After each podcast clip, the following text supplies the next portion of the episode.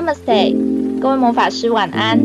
我是枫书房文化出版社的编辑周佳，先和大家介绍一下我们的出版社。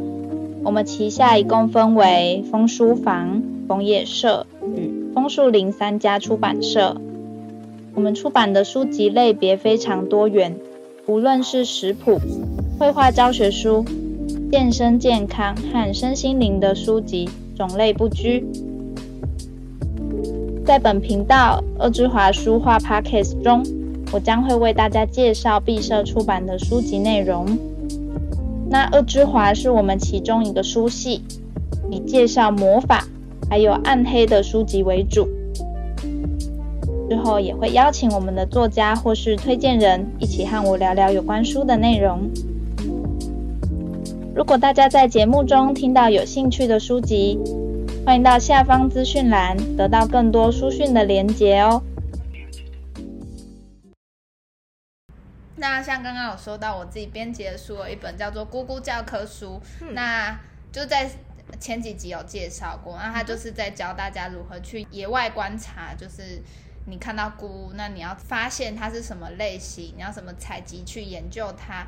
那因为这本书到最后呢，所有只称香菇菌类、菌菇的东西，全部都用菇菇代称。所以你怎么翻这本书，就一直看到菇菇菇菇这两个字。然后我自己在校对的时候，也会觉得哦，到底在。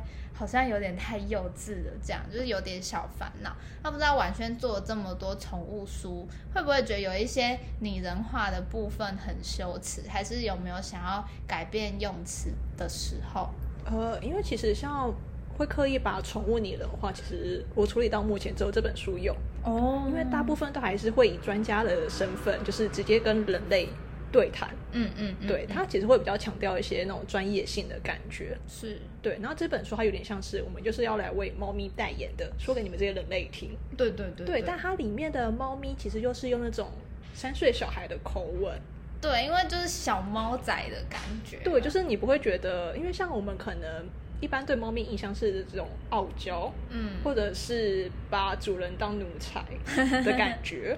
对，但对对对，但它里面是用一种好像是一个小朋友在跟你说话，他觉得有点困扰，嗯、也觉得有点讨厌，嗯，然后想要来抱怨一下这样子。其实你搭配他的配图，你反而会觉得说，哦，好可爱，哦，这样才会更刚好。对，就是觉得啊，原谅你。不然有一些猫，你会觉得很自以为是，因为太自以为是，可能就会觉得翻不了几页，就会觉得受不了了吧。但因为它就是小小猫咪，然后它们真的有它们的烦恼，这样，所以刚好搭配拟人化的口吻会更刚好一些。不蛮刚好，就是我跟翻译这本书的译者，就是其实我们在每周交谈的时候，都会觉得有种啊被萌化的感觉。真的是内容超可爱的，图也很可爱，嗯，很推荐大家实际上去翻翻看。推荐。嗯我们公司出了各式各样的宠物书籍，那也有包含天竺鼠的书，也有包含兔子的书等等的。那我稍微翻一下，有一些书里面它有特别写到说，像天竺鼠的笼子，其实你一天至少要清洁两次。那像猫咪的话呢，一天至少要陪它们玩十次。那因为像刚好我是现在没有养宠物的人，我会觉得其实这些要求。就是对主人的要求是比想象中还要困困难的，而且也是花，就是一般人可能想象不到双倍的时间这样。那我觉得，而且其实可能一般人都会以为只有狗狗才会需要很多心力去陪伴它们。那婉萱，你在看这么多种宠物书之后，有没有一些内容就是有打破你以往对养宠物的新观念或是新的发现？嗯，而且针对。就是针对狗狗跟猫猫这个部分，其实我觉得还好。嗯，然后天竺鼠比较像是一种，就是虽然这样很势利，但是其实我都是用一种在看食物的心情在看天竺鼠那本 书。竟然吗？好吃好吃的感觉。因为它在南美洲就是当地的主要蛋白质的摄取来源。嗯，尊重尊重。对对，有一些国家也好像也还是会吃兔肉。对，嗯，不是之前还有那个吃竹鼠的，在网络上还蛮流行。真的假的？就是好，这这有点偏题。那我们回来一下，就是正常的宠物，而不是吃它的部分。那呃，对于有一些就是打破以往观念的，我觉得主要是鸟类的。嗯，因为我们家其实也有出养鹦鹉的书，像虎皮鹦鹉，对，然后也有养文鸟的。嗯，那会觉得印象很深刻，是因为其实市面上好像就是你如果要养鸟的话，其实是以公鸟比较多，比较容易入手，母鸟会比较少。那它其实书里面也都会解释说，就是。母鸟其实还蛮容易，就是在生蛋的时候，因为各种的问题，就是比如说就是各种泄殖腔脱垂或者是卡蛋之类的，然后就会死掉。然后我在看那本书，我真的一边看一边觉得，天哪，鸟真的是好容易死掉的生物，觉得怕。好像是哎，就是因为小小的内脏、小小的眼睛，就就感觉就特别脆弱的感觉。对，嗯，这算是有点沉重的印象深刻。原来如此。但是我我会以为，就是可能一般来说鸟生会比猫生狗生短，所以说不定会有人更更愿意去选择就是养育时间偏短的宠物。当然还是要看大家喜欢的喜喜欢的方向是什么。那像我就会觉得养鸟是不是一定会比较吵一点，就会觉得说那还是。选择宁静一点的宠物会比较适合我的个性之类的。嗯，养鸟的话，因为其实相对来说，养鸟其实跟养猫还有养狗比起来，它真的算是轻松比较多的。嗯，因为其实也不用洗澡。对，鸟不用洗澡。基本上有些鸟真的就是你放一杯水进去，它就会很开心进去里面玩水了。哦。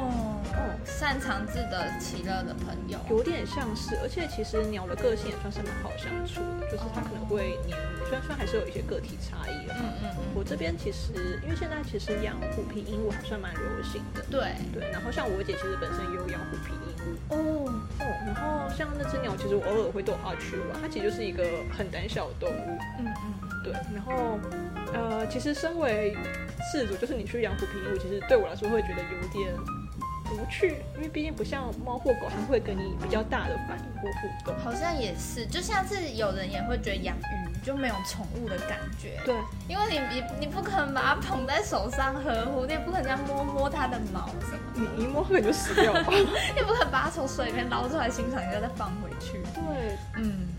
但我觉得养就是养鸟或养鱼，真的就是对动物真的是充满了爱。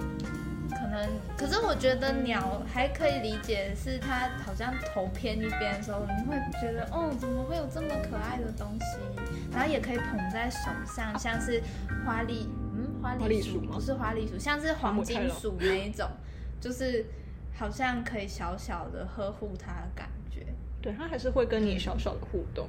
啊，虎皮鹦鹉的话算是比较小只的，然后大家可能也会养稍微大只一点，大概是和尚鹦鹉哦，是和尚吗？好像还有另外一种哦，凤头也有。然后像那种可能体型比较大一点，它就是会开始比较能够说话，但个性会变得更调皮。虎皮算是比较温驯，哦、那种调皮可能就是会在家里就是到处乱爬，就跟那那个时候真的就跟猫很像。原来如此，竟然有人形容猫跟。鸟是有点像的吗？好特殊哦。我觉得有点像，因为其实，呃，我的房东他本身就养两只，我有点忘记是和尚还是哪一种鸟，反正就是比体型比那个比虎皮鹦鹉再更大一点，而且超级无敌会叫，就是我可能住在楼下都会听到它在叫。天哪，有点不想住在它附近呢。是还好，是还好，但因为有时候就是。房东其实会很热心跟我分享，就是他的哦，他的鸟生趣事。哦，就他们家那两只鸟，可能就是新生的 baby，干嘛？我们可能楼楼下去倒个垃圾，就会碰到房东，可能他就会在分享。哦，对，然后自己去他们家玩的时候，就是也有试着要去跟鹦鹉们玩，他会很用力的咬你。真没有听起来很友善呢，就就当做一个人生经验。哦，鸟鸟生经验，不知道被鸟咬到还是被猫抓到哪一种比较痛。像刚刚你说，就是房东也会用他们家的鹦鹉来跟你聊天。那我自己呢，嗯、因为是做很多魔法书嘛，嗯、那可能就是在社交场合，我都可以用就是魔法话题哗众取宠。我觉得他们很难相信哈，有人会出魔法书哦，然后还很认真把它当成是学术一样在经营。那婉萱会不会因为自己经手？做了很多宠物的书，然后就开拓了自己聊天的话题，这样子。呃，其实我觉得在聊天聊宠物这一块，我觉得他们圈内人都有自己圈内人的语法。哦，其实你没有养过，你真的很难去加入那个。文鸟的书的时候，想到有用那个“鸟宝”这个词哦，对，没错。哦，这个时候想说啊，现在原来用养鸟的人会称自己的宝贝是鸟宝，好可爱，什么都可以变。但是我没有听过鱼宝，我刚刚也想鱼宝或者是蛇宝，就比较没有听过。因为其实现在也是有蛮多人会去养什么球蟒啊之类的，对对对对。但我总觉得好像因为鸟圆圆的，然后配那个鸟宝这个词，就觉得嗯，很很鲜明这样。蛇的话是不是会称蛇蛇？蛇蛇吗？吗？不知道，感觉那个诗叠字念起来不太方便。我觉得可能有有没有毛，可能影响主人对它的一些称呼。哦，你不觉得就是养蛇或者是养蜥蜴，守光好像都比较冷静一点？哦，你说它也它也不会那边捧起来，哦，好可爱哦，对啊，这样子。因为有时候真的就是看一些那种呃。毛小孩，不管是养鸟的社团，还是养狗，或者是养猫，好，其实那些社团的言论看久，其实都会觉得有种，哦，我好像学到了什么东西，就是有种打开新宇宙天线的感觉。原来如此。相对来说，我觉得养狗的人好像比较多元一点。真的吗？你是因为还有品格比较差异这样子吗？好像也不是，就是可能养狗都会觉得它好像是有一种带给人狗狗的气质，你会觉得它好像比较。外向奔放，oh, 你会觉得好像可以聊的东西比较多，所以你也会觉得就是养什么样宠物的人也会跟那样的动物比较相像一点，或者是那个阶段会很像。像我、oh. 呃，因为像一些宠物话题，其实我是跟我合作的译者聊的比较多。嗯嗯，嗯，我就我真的觉得，我真心觉得我合作的译者们就是每个都是养宠物的大师，就是有专门养鹦鹉的哦，oh. 然后养鹦鹉可能他是专门养。呃，虎皮鹦鹉，嗯，然后有一位是专门养和尚，就是很吵的和尚，嗯、对，然后或者是又有养柴柴跟养呃兔子的哦，那也有专门养猫咪，然后或者是救援狗狗的。天啊，你这边的译者就是对养了非常多的动物，对，而且像呃就是。平常就是原本是养猫的椅子，他后来因为救援了一只狗狗的关系，所以其实我们家里有猫又有狗。对，我们的话题就会慢慢从猫咪变成狗狗。哦，就看他那那个阶段比较关注在什么样的宠物上。就那个时候会觉得他对于狗的吐槽真的是非常的猫派的感觉。原来如此，我自己也是因为觉得我比较像是狗狗，所以也会觉得好像应该要变成狗派这样。就是所有的人都会觉得我好像比较像是狗狗的那一边，狗狗那一边是比较外向，就是好像一叫就来了的那一种哦，好像有点道理。对，但猫可能就是会欲擒故纵，就是要要有点怎么讲是，就是当你不去找它的时候，它就会稍微理你一下，你吸引你过来。可是当你很想跟它玩的时候，它又不想要那么直接跟你玩。不是因为看你是不是一个暖暖包，可能他在觉得都只是来蹭个两下，他他需要乐园，所以就会跑过来蹭你两下。原来如此，完全被利用的部分。但猫也有很多种不同的差异啦。嗯，也是不能一以概之。啊，不过我这边就是有一个呃标准的怎么讲麻瓜的问题想问哦，因为像呃。魔法师或者是魔女们，感觉好像比较会常跟猫咪的形象结合在一起。真的耶？对，那这样的话，就是像周佳，你本身是狗派，你会不会觉得中间有点冲突？嗯，我觉得会有一点，就是，但是我我也是，我觉得其实都是影视的影响，因为麦教授他变身就是猫。但是你也不能说像天狼星明明就是他的护他的护法就是狼，嗯，所以好像其实也没有真的就是什么魔法书籍有规定说魔女只能养猫。可是我自己有一个见解，嗯，就是我觉得因为猫咪的那个瞳孔变大跟变小的幅度比狗大很很多很多，就是好像狗狗比较不会有那么。明显的那个瞳孔放大的那种差异，哦哦哦，那因为有这个部分，然后再加上猫咪的眼睛比较透明澄澈，我觉得跟水晶有一点点像，所以我觉得它再怎么说形象上就是更像魔法的那个部分，然后也因为一般人都会觉得说狗狗好像比较笨笨的，就是他们不会闪躲，他们不会躲藏，他们就是直来直往型的。可是猫咪就会比较适合藏身在暗巷或是屋顶，就是神不知鬼不觉那个形象，所以自然而然像魔法这样子神秘领域就会比较好跟猫咪做结合。那这是不专业的想法，就是来自狗派周家的解释。对。那虽然我是狗派，但最近其实好像有有的时候就会很想要往猫派那边过去，想要蹭过去。对，因为猫咪真的好可爱哦，我觉得他们赢赢狗狗赢的点就是在他们的肉谱。我觉得只要看到那个肉，就是圆圆圈圈的那个猫咪的那个蹼，我就会觉得怎么会有那么可爱的东西，好想给它捏个好几下这样。那个地方就是太可爱了。小猫的时候，它的肉球是最软的，而且还是粉红色。对啊，超超梦幻的颜色。可是狗狗就没有没有这样子的那个特征嘛？哦，好像是狗狗的毛是不是比较长？不太清楚，但是就会觉得那个粉红色就赢了，然后又是圆圆的感觉，就是每次看到那个图片，我就会觉得怎么会有那么可爱的东西？嗯，这话突然觉得。你被猫吸引的点是因为猫的可爱，这样对我说你应该没有当 M 的直指，挺好的。我真的觉得好多猫奴都好 M，就是特特别喜欢被修理的人就会想要养猫。对对对对，原来是这样，那也不能说它的个性有多像猫哎、欸。嗯，甘愿做奴仆的那个部分还是有，这可能是现代人的部分，就是呃现代的麻瓜部分，可能魔法师不是这样子。嗯 那我们刚刚讲了很多十二月新书，来自猫咪的《猫生咨询》这一本书。那也补充一下，我看到我们毕设另一本书叫做《我家猫咪要好好到老》，猫咪的高品质乐活。那这本书其实是稍早一点，在八月的时候上市的书。那我会想要再分享一下这本书的原因，就是因为呢，这本书跟我们今天介绍的《猫生》那本书呢是有点像，都是充斥着图说的。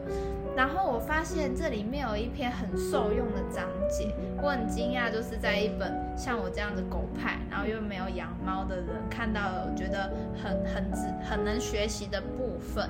那我想要分享的章节就是其中一篇叫做“事前想好爱猫生命落幕后的事宜”，然后还有失去爱猫后的宠物丧失症候群应对法。那这个这个篇章呢，在这一本《猫咪的高品质的活》书里面是第一百二十页。那因为就刚好我有一些朋友是有养宠物的，那当然也是有更多是选择不养宠物的。那除了最多常见的原因是因为可能家里住公寓不方便养宠物，没有空间之外呢，很多人都会想到说，因为猫生狗生一定都是比人类还短的，终究还是得面临分离，所以因为这这个原因害怕宠物会去世，所以选择不要养宠物。那刚好这个篇章就是在教大家说，你可以先去想，当你养了宠物之前，你要怎么去准备经历这样的事情。那这本书里面就有分，就是有介绍一些方法。那我觉得有有一些很特殊，反正第一个点就是说，你要尽情的哭泣，并且寻求咨商，就是你不要害怕，你也可以去找你的朋友，或是直接去找心理医师，说你你失去宠物。那你的那个心情很沮丧这个部分，然后第二点就是比较实际的，就是你的你的猫宝狗宝，你的后事的办理还要怎么举办仪式？因为毕竟他们去世的话呢，还是还是就是也没有办法，你你可以选择用一个好好的仪式，然后跟他道别这样。然后第三点我就觉得有点过分，他是说，然后你可以先迎接新的猫咪这样。然后它里面讲法是说，就像是失恋一样嘛，旧的不去，新的不来。最最快能够让你脱离伤痛的，肯定就是迎接新的朋友这样子。然后就想说，嗯，为什么就是哇，直接虽然我没有养宠物，但是看到这个就会觉得，天哪，这个这个作者也未免太理性了吧？这样。哦，因为毕竟是一时间修的。好像也是，他看过的，他经历过的人事物也也也相对多。会直接告诉你解封。嗯，找一个新的猫咪，就跟你如果失恋之后想要来平复心情，就是快点开启下一段恋情。但是就会觉得对当事人来说肯定是很困难的嘛。那像我有一个朋友，就是，诶，因为他是后来嫁去香港了，嗯、那他本来在台湾生活的时候，家里是有养两只猫咪这样子，嗯、可是他嫁去香港之后，但就是没有办法把猫咪一起带过去，因为猫咪本来就是很认很认环境，嗯、然后再加上他自己对香港的，就是。养猫的各种医疗也没有那么熟悉，所以他过去的时候呢，就选择把两只猫咪就先留在这边的家，那由家人代替照顾这样。那他去那边之后，因为他本来就是喜欢宠物的人，所以他去了之后呢，反而是选择养一只狗狗。那我就问他说：“哎、哦，你没有想要在香港一样一起一起是养猫咪的吗？因为他毕竟都养了好几年了，一定对猫也比较熟悉。可是你养狗就是算踏入一个新世界，整个都要重新学习一下。嗯、而且我觉得我朋友比较像是猫，就是要他每天去遛狗，或是每天在那边很嗨，是比较对他来说应该比较辛苦这样。”那他就说呢，因为他已经觉得他这一生养的猫咪就是他现在有的那两只猫咪了，嗯、他也不会选择再去养其他的猫咪去取代那两只猫咪。所以他虽然很想要养宠物，可是他会比较希望是新新的全新的物种，全新的物种，或是全全新的朋友，而不是想要用取代或是代替的方式这样子。嗯，就是想要让猫咪在他心目中。的地位是无以伦比的，对，就他也不觉得那是什么猫，就是那两只应该是他的家人了，oh. 然后他只是去香港，然后再结识新的家人的感觉，oh. 就是他们都是同时存在这样子，同时呃，应该说家人的概念又被扩充了，对对对对对对，扩充家族成员的感觉，好有趣哦。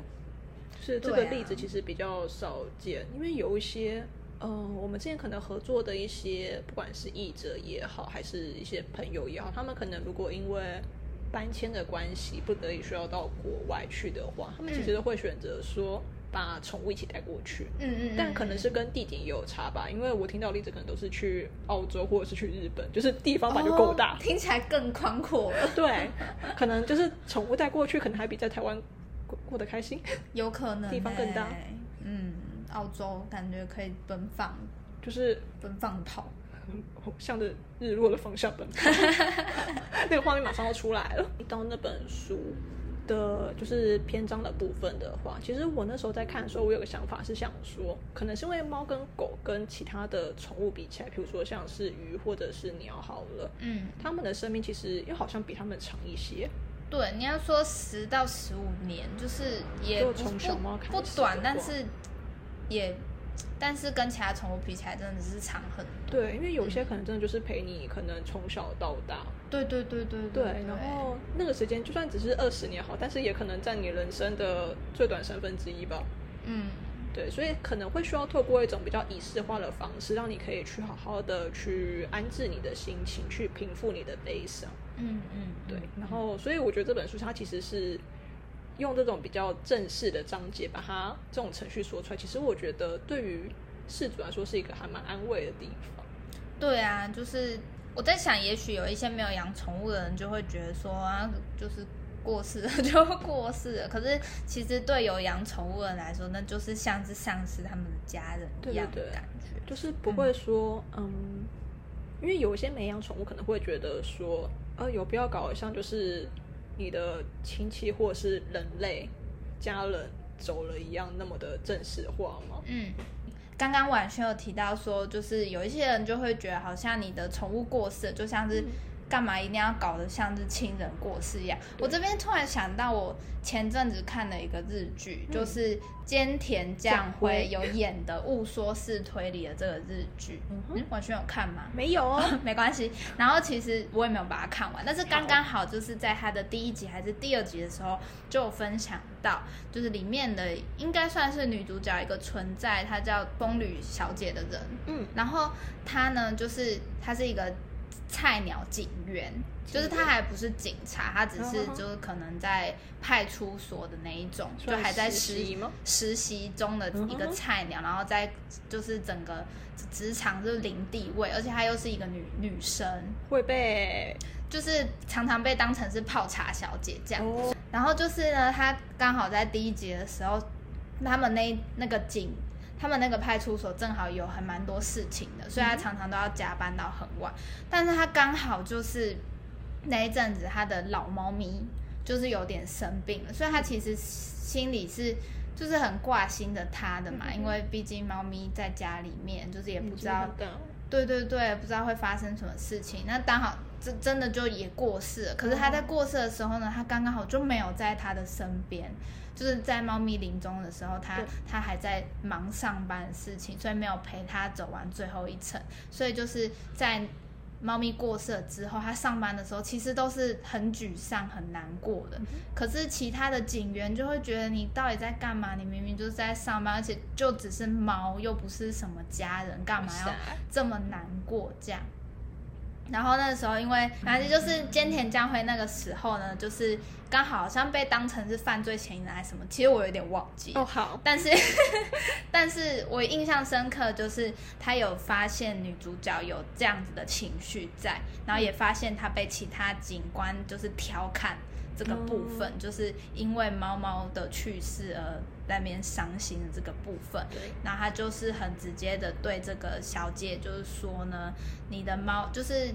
你不要一直因为你没有陪猫咪走完最后一层而难过，其实是因为猫咪知道你是一个很好的主人，嗯、所以它就是会特别挑在让你不难过的时候去世。它、哦、想要一个静静的离开，它也不希望让主人很难过这样。嗯、所以就是这个女主角呢，也也觉得就是有点被感动到这样。那我在看的时候呢，虽然觉得好，嗯，好像有点在自说自话，但是也觉得 也不无可能性吧。因为就是这个主人，然后跟你的宠物相处了这么久的，嗯、就你也会知道你宠物的习性，当然宠物也会知道你的习性，这样子。嗯、对，所以我觉得说不定他说的有可能也是真的。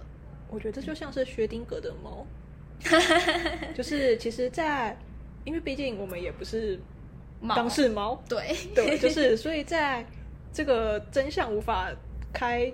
解开之前，其实你用什么解释都是用通的。对啊，对但是就是大家可以，但今天你这样是很顺利的把到没有？是这样吗？有一点像，就是直接感化那个女主角，然后用一个帅脸跟她讲这种感性的话，当 对当场就觉得就嗯被救赎了这样子。啊、不好意思，用什么样的苛刻？没问题，就晕了。那我们今天就是邀请到婉萱跟我们一起讲。十二月新书来自猫咪的猫生之商，然后还有搭配之前八月份出版的我我家猫咪要好好到老，猫咪的高品质乐活这两本书籍。那对这两本书有兴趣的魔法师们，可以到下方的资讯栏得到更多的书讯连接。那我们再次感谢婉萱来跟我们一起录今天的节目，也谢谢周江啊。好，那我们就下周五再见了，晚安，晚安。